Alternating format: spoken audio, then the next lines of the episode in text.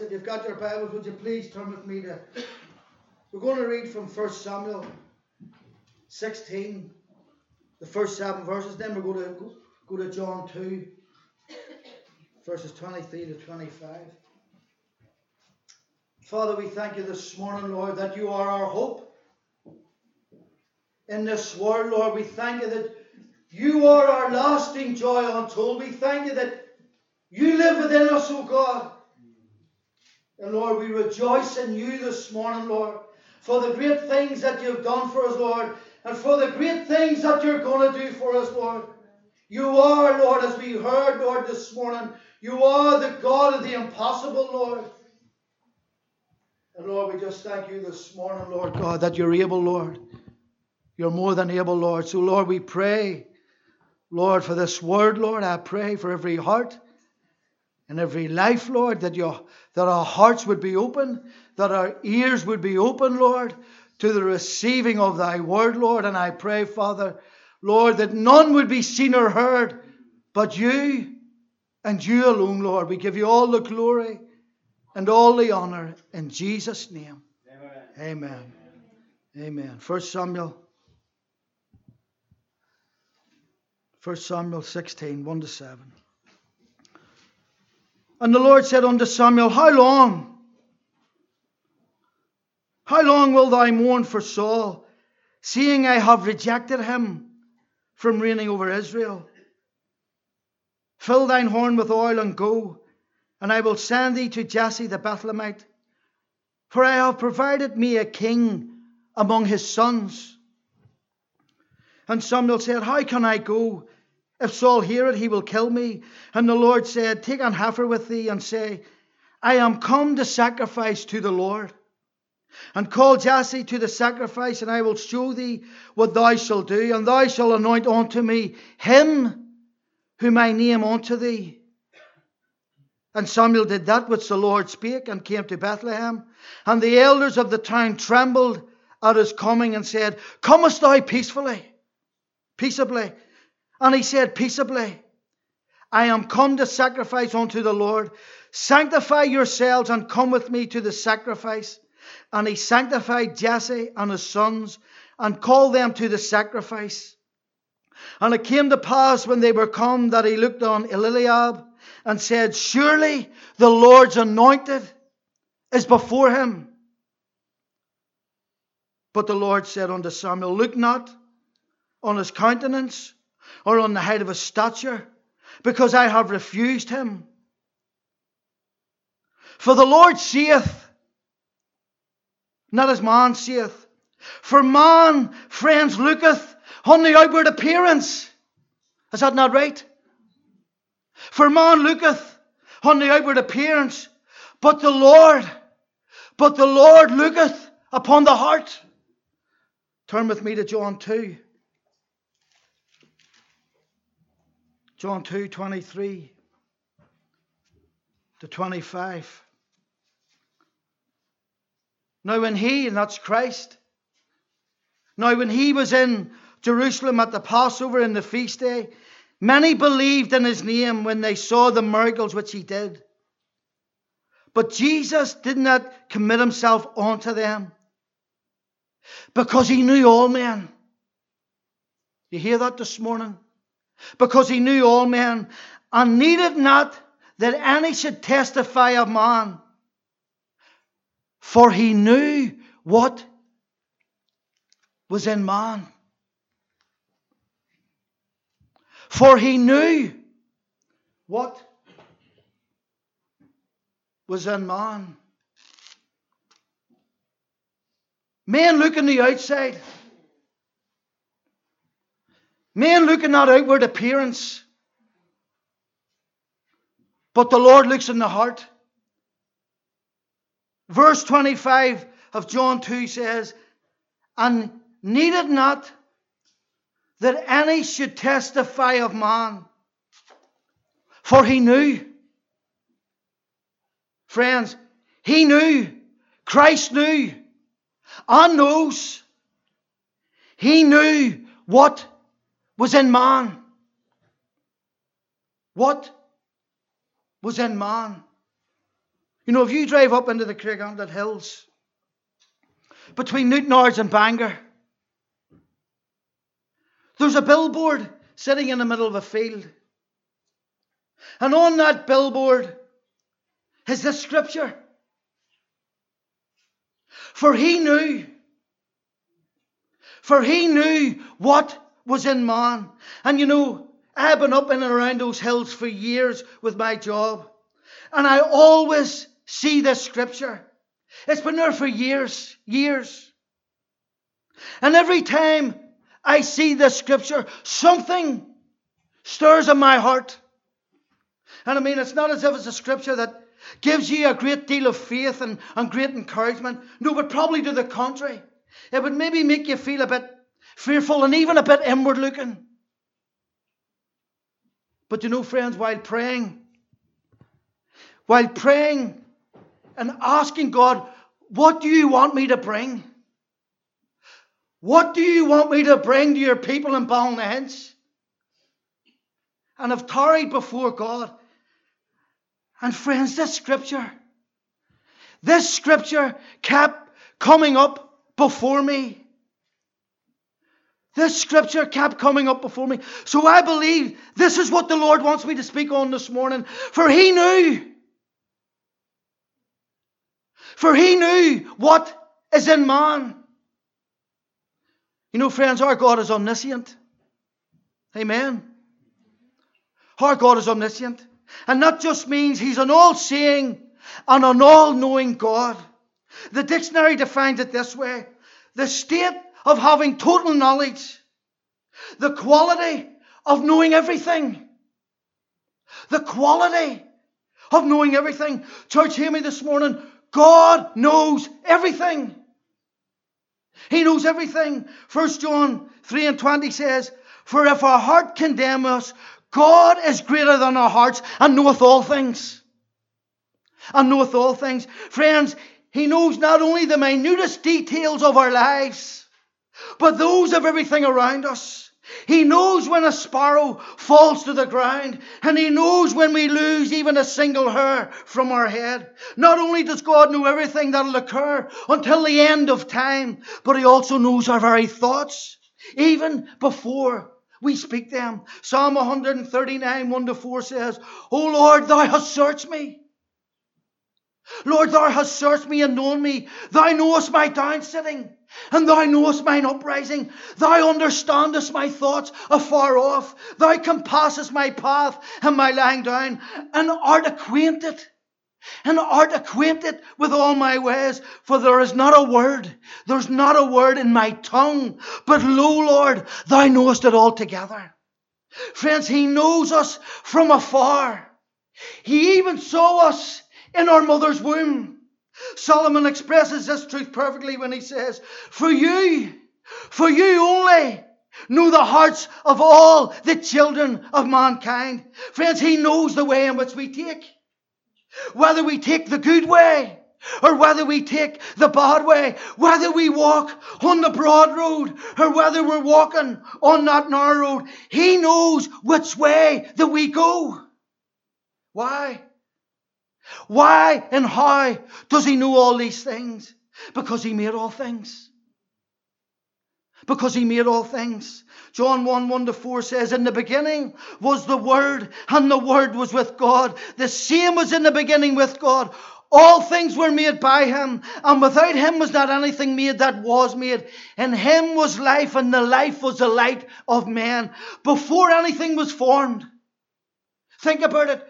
Before anything was formed, God began the great work of creation. And in that great work of creation was man. And God knew man even before he formed him. In John 2 24 it says, But Jesus did not commit himself unto them because he knew all men. Because he knew all men. From Adam, the first man, right up until this very minute, God knows all men.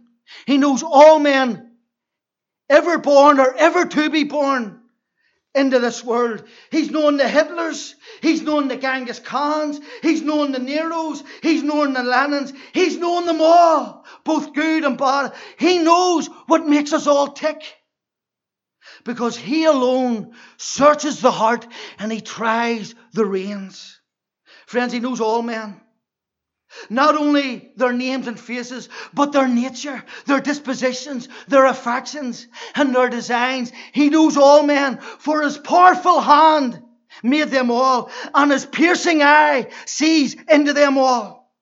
He sees right into them. He knows his subtle enemies and all their secret projects, his false friends and their true characters as to what they really are and whatever they pretend to be. He knows them that are truly his.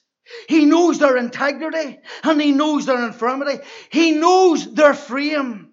He knows who are sincere and who are hypocritical. He knows those in whom he confide and those in, to whom he can neither trust himself or his gifts. Friends, he knows me and he knows you. He knows our cares. He knows our fears. He knows our worries. He knows our perplexities, our temptations, our afflictions, our desires. He knows our hopes and He knows our dreams. He knows our health and He knows our hindrances. He knows everything there is to know about us. He knows, friends, what is within us. For He knows all men. He knew. He knows what is in man. He knows what is within us. But you know, friends, I suppose the question, I suppose the question that I'm really driving at this morning, do you know? Do I know? Do I know what really is within me? Do you know what really is within you or not in you? Or not in me? Do we really know our own hearts? You know what the Bible says about our hearts? Jeremiah 17 and 9 says, The heart is deceitful above all things, and who can know it? Who can know it? You know, contemporary people generally consider the head, the head with its brain, to be the center and director of all human activity. However, the Bible, the Word of God, speaks as the heart, as the center, for out of it, friends, out of it flow the issues of life. Out of it are our issues concerning our lives. When the Bible speaks of the heart, it's not referring to our physical organ that pumps blood all around our bodies, throughout our whole bodies. Rather, the heart, as used in the Bible, is spiritual language that encompasses the totality of one's intellect, emotion, and volition. The heart is the inner being of a person and includes one's desires, feelings, and thoughts. It's the wellspring of desire and decision. Everything we do, everything we say, everything we think is activated by our hearts. It controls virtually everything within us. It's who we are. It's what we are. But the man of God said it's deceitful. It's deceitful and desperately wicked. Who can know it? Who can know it? You know, Jesus confirmed Jeremiah's diagnosis when he said that what makes a person unclean before God is not the failure to follow some ceremonial law, no friends, but the willingness to listen to wicked inclinations lodged in one's heart, such as evil thoughts, adulteries, fornications, murders, theft, covetousness, pride, deceit, and foolishness. You know, friends, hearts that are committed to doing evil run the risk. Hear me very closely this morning. Hearts that are committed to doing evil run the risk of becoming hardened. Those who persistently refuse to listen to God's word and to obey his commands and instead follow their own wicked desires of their hearts will find that God will eventually harden their hearts so that they'll lose all sensitivity to his word and to the desires of the Holy Spirit. That strong language this morning. Friends, that's a fearful place to be in. When God hardens your heart and you lose all sensitivity to the moving of the Holy Ghost in your life.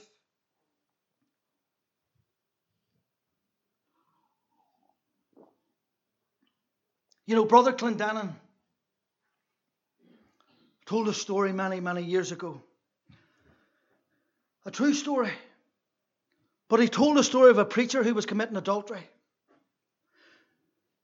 And one night, this preacher went to this woman's house And before he got out of the car, God spoke to him.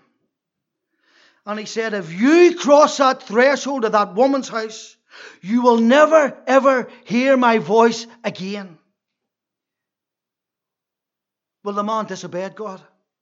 He disobeyed the voice of God and he went into that house. But you know something, friends? It wasn't long before his sin was found out. It wasn't long before his sin was found out. And as you can imagine, he lost everything his home, his wife, his family, his church. He lost everything. But you know what the saddest thing is? Years later,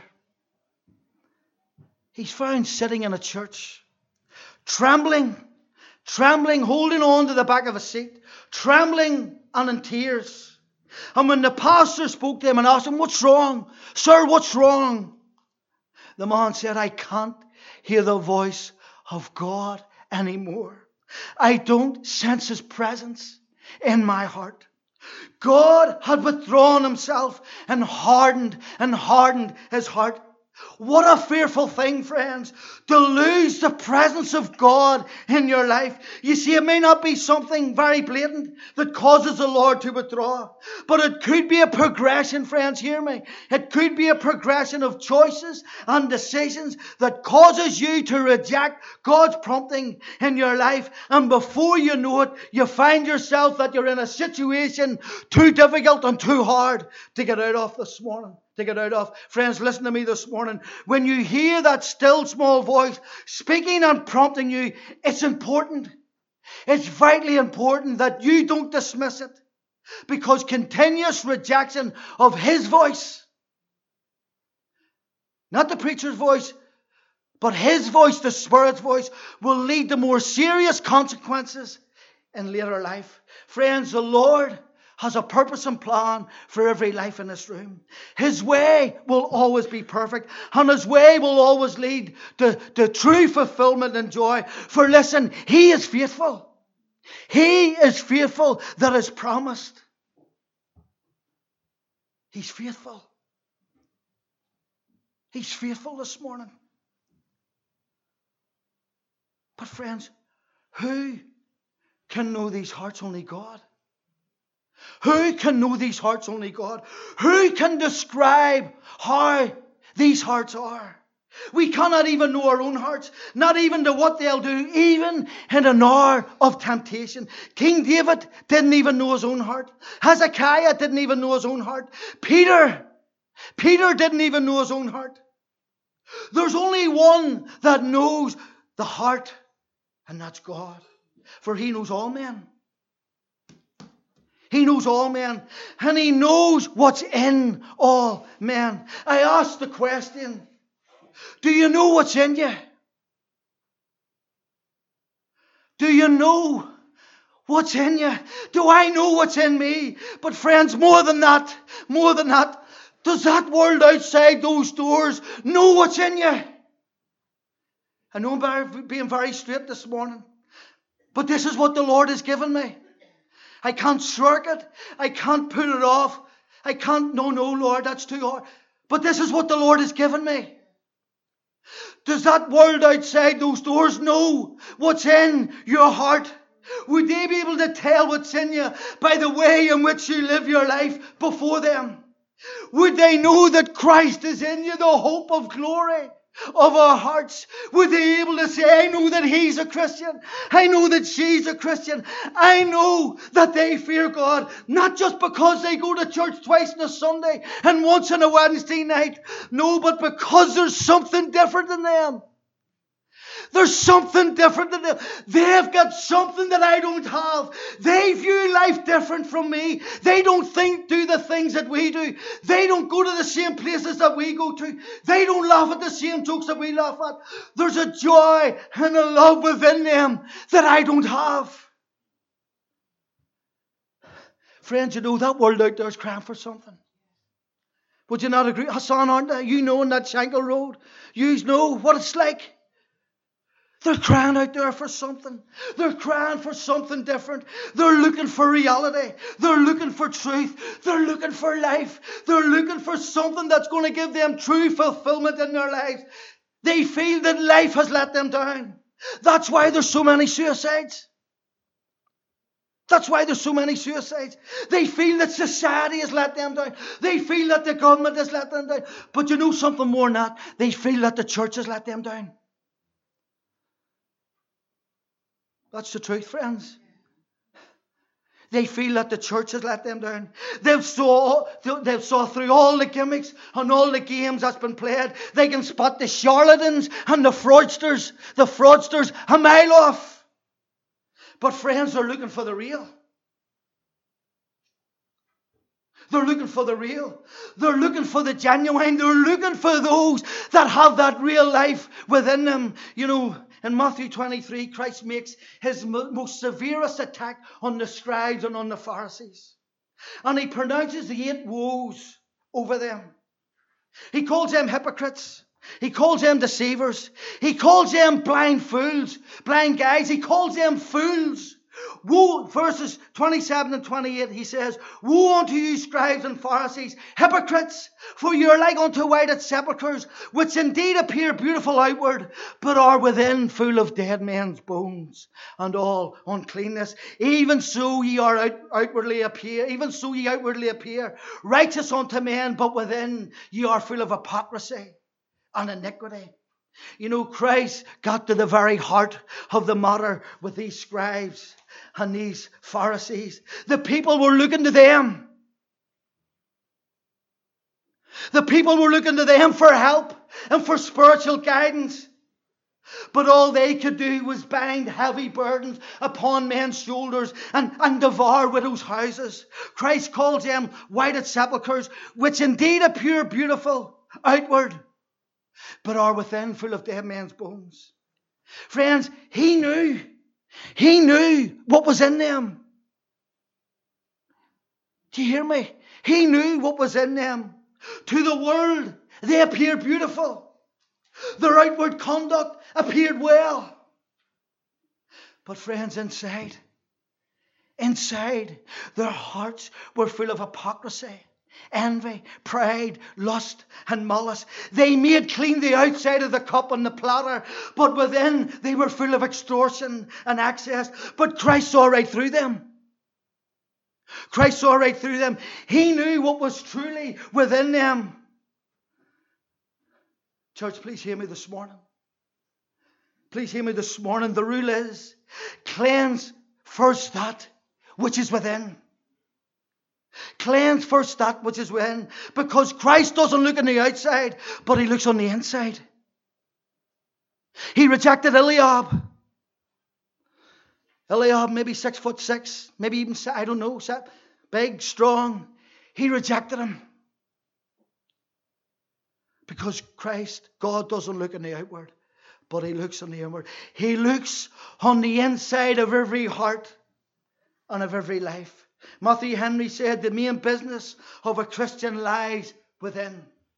It lies within to get cleansed from the filthiness of this world, corrupt affections and inclinations, the secret lusts that lurk in the soul, unseen and unobserved. These must first be mortified and subdued. Those sins must be conscientiously abstained from, which the eye of God only is a witness to, who searcheth who searcheth the heart.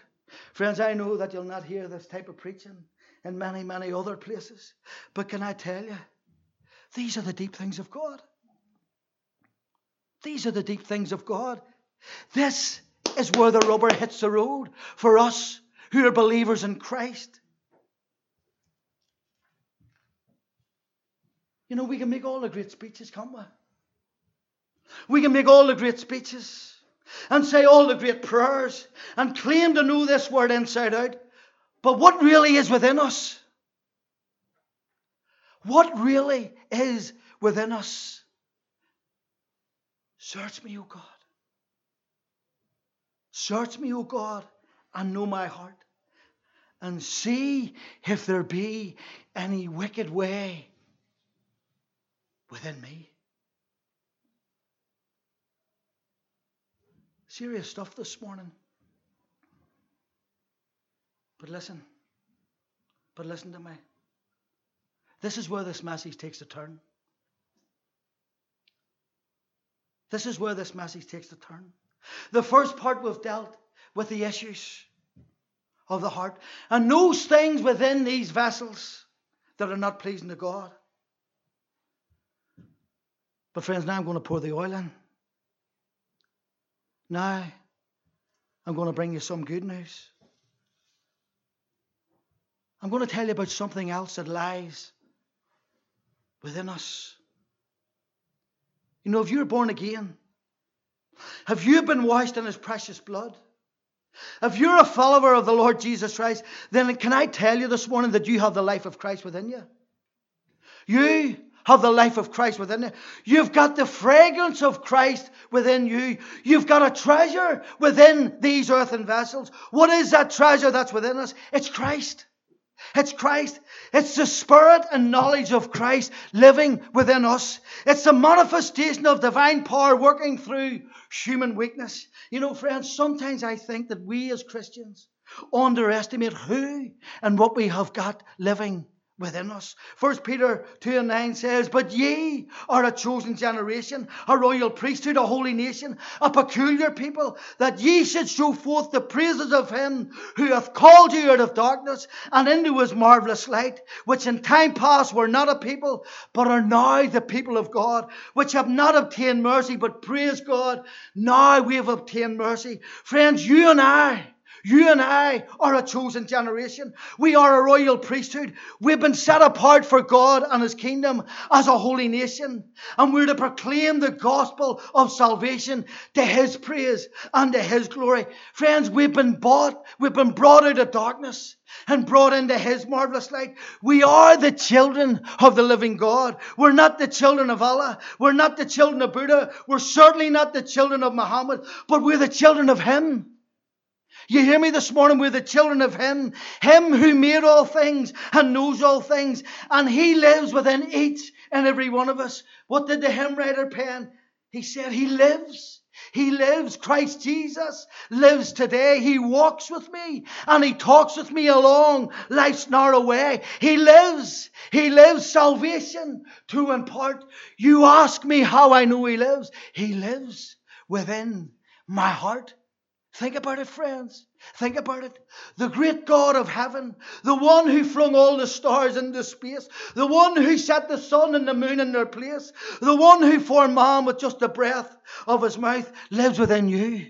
And he lives within me. Can, can we even get a grasp of that this morning?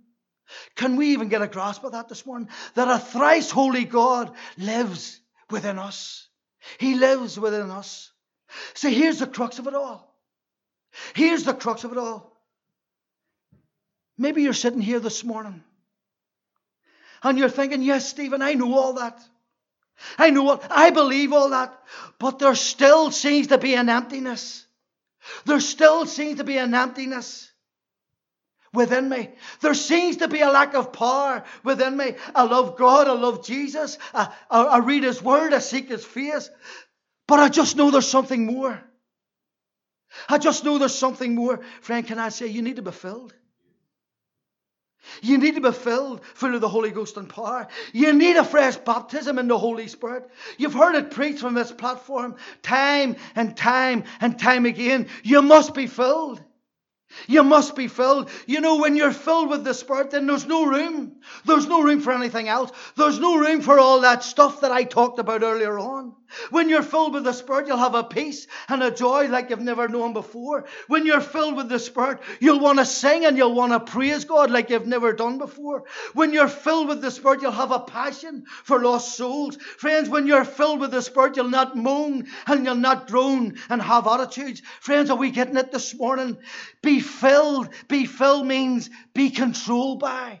Be controlled by. Not controlled by our earthly lusts. Not controlled by this flesh flesh, but controlled by the Holy Spirit. So when you're controlled and filled by the Spirit, then all the attributes of Christ will flow out. Peace, love, joy, gentle, gentleness, goodness, meekness, kindness, long suffering. They'll flow out, friends. They'll flow out from within you.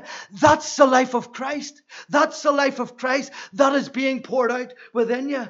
So let's look at this. Let's look at this. When Paul was saying to be filled with the Spirit, he was saying, keep on being filled with the Spirit. It was a continuous filling. One filling is not enough. We need to keep on being filled with the Holy Spirit. Why? Why?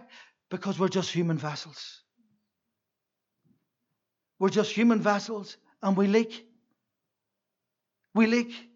D.L. Moody was asked, Why do you always say that you need to be filled over and over and over again? He said, I do. I do. Because I leak. Because I leak. I get filled, but it drains out. The things that we deal with, circumstances that come into our lives, even life itself, you just lose that touch of God on your soul and it leaks out. Isn't that right? I mean, I'm sure we've all experienced that. It just leaks out. So, friends, it's imperative that we continually be filled, be controlled by the Holy Spirit. When you get up in the morning, oh Lord, I need you. I need you to fill me today. On your way to work, Lord, I need you to fill me for this workplace. When you're home with the kids, oh Lord, I need a double portion for these kids. When you're dealing with circumstances, Lord, I need you to come and to take control. When we come together to meet, Lord, will you overshadow me? Will you fill me with your spirit and let the river of life flow through my life? You know, friends, it's not complicated. It's not complicated. It's actually very simple and very practical. It's a promise from heaven. If you want the life of the risen Christ to be manifested in your life, then folks, it's simply, it's simple. Be continually filled and controlled and controlled by the Spirit of God and not by this arm of flesh. Not by the arm of flesh. Ask God Ask God to spring up a well within you. Friends, as I come to a close, I ask again what's within you? What's within you? Christ knows. For he knows all men. He knows what's in all men. Friends, what's within you? Is there a river of life bubbling up within you? Or are you dry? Are you stagnant? Has your well run empty? Maybe you're even running fumes. Friends, what's within you? Is Christ in you? Is Christ overflowing in your life? Is the Spirit of Christ overflowing within you? Is it being manifested in you? Not, the, not even in the church, but outside those doors, in your home, in your workplace, with your family. Is Christ being seen?